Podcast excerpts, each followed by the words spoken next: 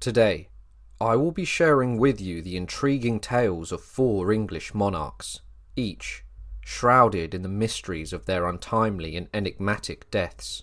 One met his end by a dagger thrust into his back. Another perished abruptly after drinking a cup of mead, succumbing to violent convulsions. A third monarch was fatally struck by an arrow during a routine hunting expedition. Another died with no explanation in any sources. However, after his death, his body was beheaded and then thrown into the River Thames, conveying foul play. In each case, the culprits responsible for these regicides remain obscured by the shadows of history. Regicide, the heinous act of slaying a king, has always been met with the most severe of punishments. Yet, the identities of these assassins remain a mystery. This is the story of four English kings who mysteriously met tragic ends. Edward the Martyr was a king mainly remembered for his untimely murder when he was around 16 years old. This is his story. Edward was born in the year 962, some 30 years after the establishment of the Kingdom of England. His father was King Edgar, a pious man who supported the English Benedictine reform. The fanaticism regarding Christianity at this point had reached new heights, and the king and his loyal reformers would seek to replace the monks in the monasteries many of whom were married as they were not monastics. They were to be replaced with celibate monks following the rule of St. Benedict. However, in his quest, the king would overstep. He would confiscate property from the local elites to establish his new monasteries, leaving many lords and noblemen angry with the crown. Regarding Edward's early life, he would have grown up during a relatively peaceful time in English history. There are many disputed sources about his mother. According to one source, Edward's mother was a nun at Wilton Abbey whom the king seduced. However, all modern historians say his mother was a woman called Ethelfled, the daughter of a noble, and that she probably died shortly after his birth. But Edgar would remarry a noblewoman named Elfrith, she bore two sons, Edmund, who died shortly after his birth, and Ethelred. She was the only wife of Edgar to receive a coronation, and became the first official queen of England. She would become a powerful political figure due to her newly acquired status. However, Edgar's earthly journey came to a close at the tender age of 32 in the year 975. His final resting place was amongst the hallowed grounds of Glastonbury Abbey, the burial place of his father. The succession to the throne was disputed between the supporters of his two surviving sons, Edward, who was around 14 at the time and was nearly a man, and Ethelred, who was around 6. Ethelred had the powerful backing from his mother and her ally, Bishop Ethelwald of Winchester, who was one of the leaders of the monastic reform. But Edgar's eldest son, Edward, had the support of Dunstan, the Archbishop of Canterbury, and Ethelwine, the Ealdorman of East Anglia. Together, they made their case to the Witan for Edward to be king. Less than a fortnight after Edgar's death, Edward was unanimously chosen as king. He was crowned by the Archbishop of Canterbury and would ascend to the throne. The new young King of England would suffer the aftermath of his father's rule, with his staunch support of the English Benedictine reform. Many nobles did not support the late king's reforms, and during Edward's reign, the lords would launch attacks on monasteries, resulting in much tension around the country. The Anglo Saxon Chronicle reports the commonwealth of the entire realm was shaken. Bishops were perplexed, ealdormen were angry, monks were struck with fear, and the people were terrified. In the year 976, the same chronicle reads This year was the great famine among the English nation. Although England was going through a relatively peaceful period, the common people were starving, the nobles were enraged, with their lands having been taken by Edward's father Edgar, and no doubt many lords would seek to control the new young impressionable king. This may not have been possible, however, as the monk Byrhtferth portrays Edward as an unstable and violent young man. In his chronicle it reads Edward struck not only fear, but terror into everyone. He hounded them with not only tongue lashes, but even with cruel beatings, and most of those were members of his own household. So Edward was perhaps an aggressive, hot tempered king, and during his rule there was mass hunger, civil unrest, and the noblemen of England were unhappy, strongly condemning the Benedictine reform by Edward's father, which had continued. The lords saw it as corrupt, due to some of their territories being taken or bought at low prices for monasteries to be built there. In the year 978, Edward would journey to Corfe Castle to visit his younger brother Ethelred. The monk Byrhtferth recounts the tale. One day towards the evening, the remarkable and elected king, seeking the consolidations of brotherly love, arrived at the house where his beloved brother was living with the Dowager Queen as we have said. The magnates and leading men went with him, as was only fitting. Ethelred remained inside with the Dowager Queen, his mother. Those magnates had agreed among themselves a wicked plot. They were possessed of so damnable an intention and so murky and diabolical a blindness that they did not fear lay hands on God's anointed. Armed men surrounded him on all sides, the venerable king had with him very few soldiers, since he did not suspect anyone. He was strong in body and sturdy, for when the conspirators surrounded him, he remained sitting on his horse fearless. They were seized with a single madness, an equal insanity. The soldiers laid hold of him. One on his right hand side drew him towards him, as if he wished to give him a kiss. Another grabbed his left side firmly and gave him the death blow, and the king shouted out as best he could, What are you doing? Breaking my right hand? And suddenly he fell from his horse and was dead. Byrhtferth reflects the killing of Edward as a planned assassination by wealthy lords of England. William of Malmesbury, however, the foremost English historian of the 12th century, paints another picture. Edward was coming back tired from hunting, breathless, and thirsty from his exertions.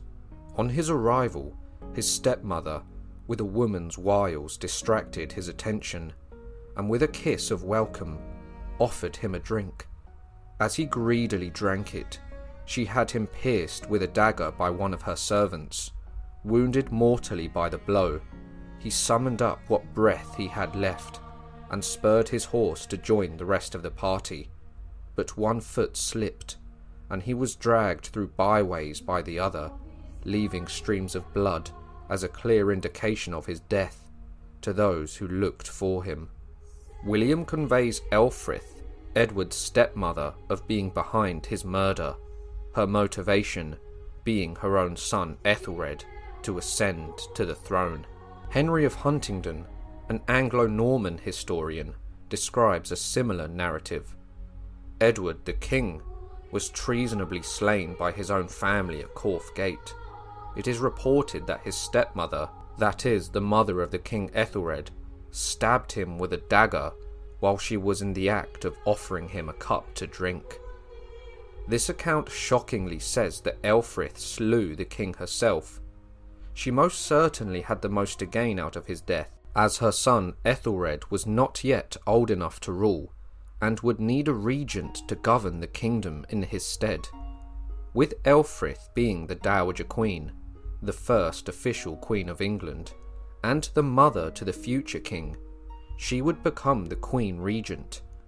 Edward died in the year 978, and Ethelred came of age in the year 984, giving her six years as the most powerful person in the kingdom and security, with her son becoming king. Another theory is that the English Benedictine reform, combined with the nationwide famine, resulted in much tension amongst the lords and peasants alike, seeking them to turn on their king and kill him. And the final thought is that Edward's death was an accident from a brawl, with the young king being a violent and unstable man. He could have gotten into a fight and simply been mortally wounded. However, the most well known and treacherous storyline is the betrayal by his own stepmother Elfrith. Nevertheless, the truth behind this regicide is a mystery that has been lost to the annals of time. Edward would be venerated as a saint after his death, even though during his life he was described as being known for extreme violence. Nevertheless, his feast day is on the 18th of March and is still listed in the feastal calendar book of the Book of Common Prayer of the Church of England. Next, we have Harold Harefoot, who was born in the 11th century. He was the son of Canute the Great, who had taken the whole nation of England as his own in the year 1016, the year of Harold's birth. His mother was Elfgifu of Northampton. She had married Canute during the war in order to seal the loyalty of the Danelaw and Northumbria. However, after Canute's conquest of England in the year 1016, Canute married Emma of Normandy, the widow of King Ethelred. At the time, the societal norms deemed it permissible to put aside one wife and take another if the first wife was acquired through the non Christian pagan ceremony of hand fasting. Typically, such decisions were motivated by political considerations. Canute and his new wife, Emma of Normandy, would have a son called Harthacanute. Many sources suggest that their marriage was an affectionate one, and that Emma was deeply involved in politics at the time. A young Harold would grow up in the shadow of his father Canute, who would unite England, Denmark, and Norway, creating the North Sea Empire. Harold also had an older brother called Sven, who was granted the regency of Norway at the age of 14. Harold, no doubt, would have been jealous and turned to his training. He gained the epithet Harefoot. In Old English, this would be fleet of foot, which means fast. The name stuck, and Harold would be remembered to history as Harold Harefoot. His father Canute would die in the year 1035, as would his older brother Svein, making Harold the eldest of Canute's living sons. Many chroniclers note that the English throne was reserved for Harthacnut, the son of Canute and Emma of Normandy. However, Harthacnut was in Denmark when his father died. Harold's mother, Elfgifu, argued for her own son to be the next King of England, and Harthacnut could not travel to England as Denmark was under invasion by the King of Sweden. England's lords and the Witan proposed the idea of installing Harold as a temporary king due to Harthacnut's absence. There is even evidence of Elfgifu bribing noblemen in order to secure her son's position, gaining support of the aristocrats and having them swear oaths of loyalty to herself and her son. Harold Harefoot would ascend to the throne as the King of England, while his brother Harthacnut ascended to the throne of Denmark. According to the Anglo Saxon Chronicle, this is what transpired after Canute the Great's death. It reads This year Harold was chosen king over all, and Harthacnut was forsaken because he stayed too long in Denmark. Emma of Normandy would remain in Winchester However, the new King Harold soon sent his soldiers to the estate of his stepmother Emma. He had her stripped of all her wealth, and took all of his late father's best treasures, thinking them his, now he was king. Nothing of note happened during Harold's reign, except the murder of Alfred Atheling, who was the son of Emma of Normandy, and the late King of England of the Wessex line, Ethelred the Unready, who died before Canute the Great took the Kingdom of England during the war with his son and Alfred's older brother, Edmund Ironside. Alfred was an exile in Normandy campaigning to regain his family's lost crown, as the throne had passed from the line of Wessex to the line of Danish kings. Alfred Atheling disembarked on the Sussex coast, accompanied by a retinue of Norman mercenaries, aiming to journey to London. Unfortunately, his plan was thwarted when he was double crossed and apprehended by Earl Godwin of Wessex.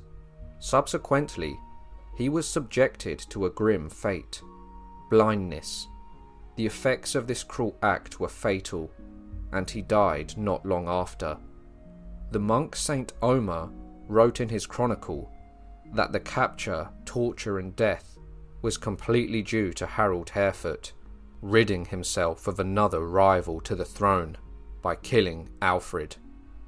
After the death of her son, Emma of Normandy would flee from England to the court of her son Harthacnut, fearing for her life. Together, they assembled a huge host of Viking ships in order to invade England in the year 1039. But just as Harthacnut was preparing his invasion forces, Harold suddenly died, still young, in the year 1040.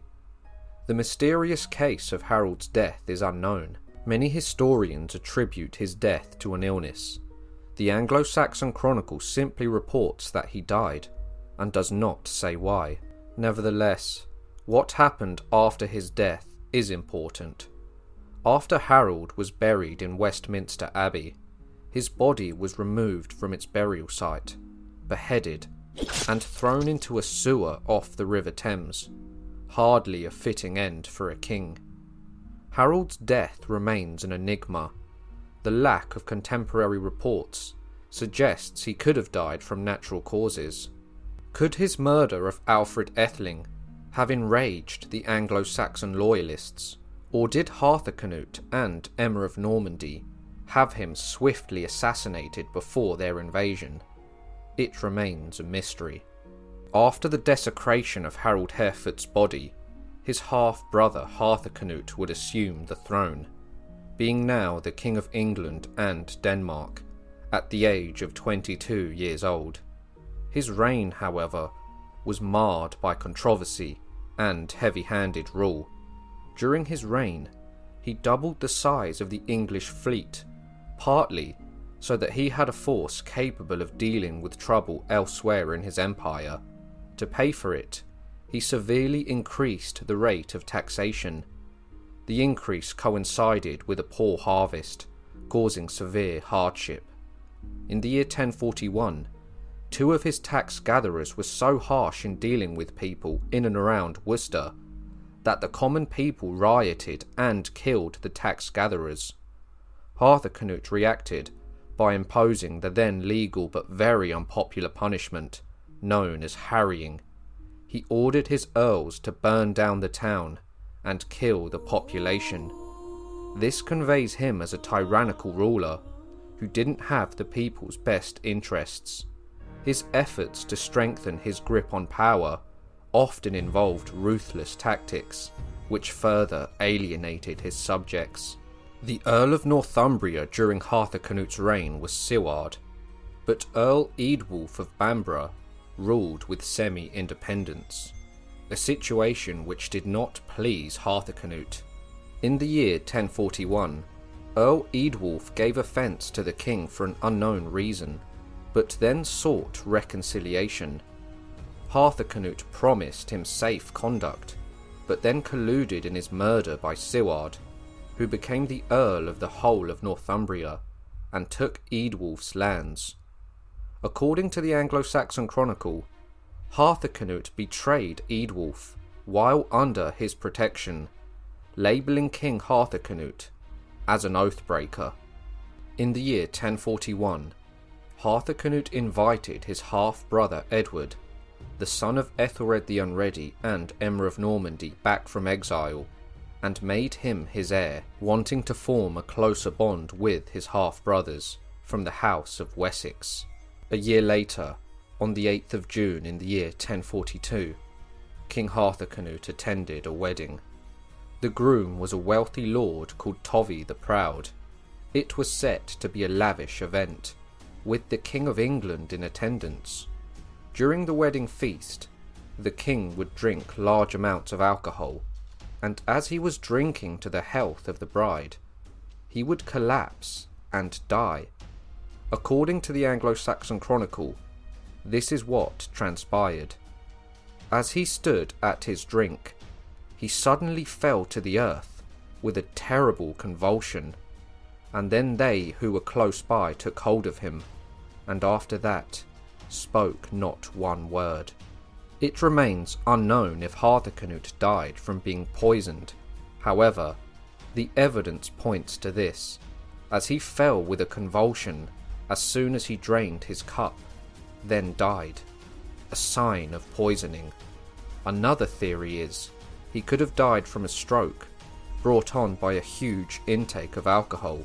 According to the Anglo Saxon Chronicle, he did nothing worthy of a king as long as he ruled. He was also known as an oath breaker, making it much more likely for him to be killed by one of his subjects as someone's character in medieval times was judged on their word. The person who had the most to gain from Harthacnut's death was his successor and half brother, Edward, who became remembered to history as Edward the Confessor. But he is remembered as a traditionally pious king. Harthacnut's death also could have been part of a plot from either Danish or Anglo Saxon nobility. However, there are so many players that could have been behind his death that the killer has remained a mystery to this day. Whatever the case, all it took was one cup to end one of the most powerful Viking dynasties in history. After Harthacnut's death, the throne was left to his half brother on his mother's side, Edward the Confessor, ending the rule of Viking kings of England, and the reign of the kings returned to the House of Wessex. Upon the death of Edward the Confessor, England would be plunged into a state of war. From the ashes rose William the Conqueror, who took the whole land for himself at the Battle of Hastings in 1066. The Normans were now the masters of England William the Conqueror had four sons Robert, Richard, William, and the youngest was Henry. Richard was the second oldest son and would die in a hunting accident while riding into an overhanging branch. William was now the second eldest son. Little is known of William's childhood, but he was born in the year 1056 and was educated by Lanfranc the Archbishop of Canterbury. One story of William's childhood is reported. William and Henry, having grown bored with casting dice, decided to make mischief by emptying a chamber pot onto their brother Robert from an upper gallery, thus infuriating and shaming him. A brawl broke out, and their father had to intercede to restore order. William was described as a muscular man and built similarly to his father. He had a florid complexion and flame coloured hair, for which he would get the nickname Rufus. He also had mismatched eyes, both being a different colour. William's older brother Robert would rebel against their father, the Conqueror, attempting to seize the castle of the Rouen. The siege failed, and the king ordered Robert's arrest. Robert then went into exile and spent several years travelling throughout France, Germany, and Flanders as a wandering knight. In the year 1087, William the Conqueror would lay on his deathbed and decided how his sons would inherit his kingdom. His eldest son, Robert, was made into the Duke of Normandy. His second surviving son, William Rufus, was made the King of England. William's first act as king was to distribute part of the royal treasury to the monasteries, churches, and the poor for the benefit of his father's soul. Rebellion would soon break out in favour of his older brother Robert, now the Duke of Normandy, to be king. He was supported by his powerful uncles, Odo, Bishop of Bayeux, and Robert of Mortain. The king received strong support from his English subjects and retook the rebel strongholds of Rochester and Tunbridge. Rufus would then invade Normandy in the year 1091, taking large areas of the dukedom from Robert. However, peace was eventually made between the warring sons of the conqueror. Unlike the norm of his era, William II was not a devout follower of the Church. Instead, he was a skeptic when it came to religious matters and held no respect for the Church. He incurred the Church's wrath due to his open homosexuality, his open disdain for religion, and his refusal to marry, which led to him having no children. During his reign, male fashions took a turn towards the extravagant and effeminate, which deeply displeased church officials. However, although some historians note him as having little or no religious morality or social graces, and being addicted to every kind of vice, he was respected as a victorious general in battle. In the year 1091, William Rufus successfully repelled a military incursion led by King Malcolm III of Scotland, compelling Malcolm to acknowledge his supremacy and pay homage. The Anglo Saxon Chronicle shines William Rufus in an unfavourable light, reading, He was very harsh and fierce in his rule over his realm, and towards his followers and all his neighbours, and very terrifying, influenced by the advice of evil counsellors, which was always gratifying to him, and by his own covetousness, he was continually exasperating this nation with depredations and unjust taxes. In his days, therefore, righteousness declined, and every evil of every kind towards God and man put its head up.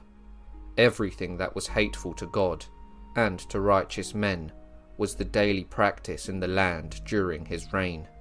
Therefore, he was hated by almost all his people and abhorrent to God. Around thirteen years into the reign of King William II, he went on a hunt in the New Forest in southern England. While hunting with his party, the king was unexpectedly shot with an arrow through his chest and died. The Anglo Saxon Chronicle simply reports he died in the midst of his unrighteousness, without repentance or any reparation made for his evil deeds he was slain on a Thursday and buried the next morning. There is also another version of the tale where the king is killed by a nobleman named Walter Tyrrell. According to William of Malmesbury, the king went into the forest. He was attended by a few persons. Walter Tyrrell remained with him, while the others were on the chase. The sun was now declining, when the king, drawing his bow, and letting fly an arrow, slightly wounded the stag which passed before him. The stag was still running. The king followed it a long time with his eyes, holding up his hand to keep off the power of the sun's rays. At this instant, Walter decided to kill another stag. O oh, gracious God! The arrow pierced the king's breast. On receiving the wound, the king uttered not a word but breaking off the shaft of the arrow where it projected from his body. This accelerated his death. Walter immediately ran up, but as he found himself senseless, he leaped upon his horse and escaped with the utmost speed. Indeed, there were none to pursue him. Some helped his flight, others felt sorry for him. The king's body was placed on a cart and conveyed to the cathedral at Winchester. Blood dripped from the body all the way. He was buried within the tower. The next year, the tower fell down. William Rufus died in the year 1100, aged 40 years. He was a man much pitied by the clergy. He had a soul which they could not save. He was loved by his soldiers, but hated by the people, because he caused them to be plundered.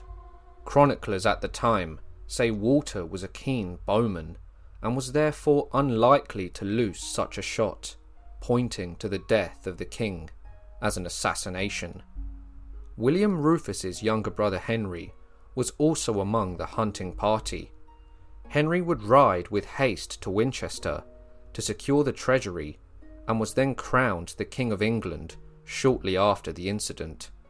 So Henry had the most to gain from his brother's death. But accidents like this were common at hunts, so was this simply an accidental misfortune? Or a political assassination by kin?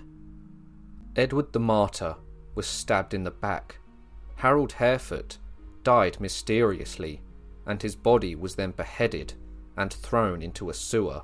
Harthacanute drained his cup, had a terrible convulsion, and fell to the floor and died, a likely suspect being poison, and William Rufus was killed by his own hunting party with an arrow to the chest.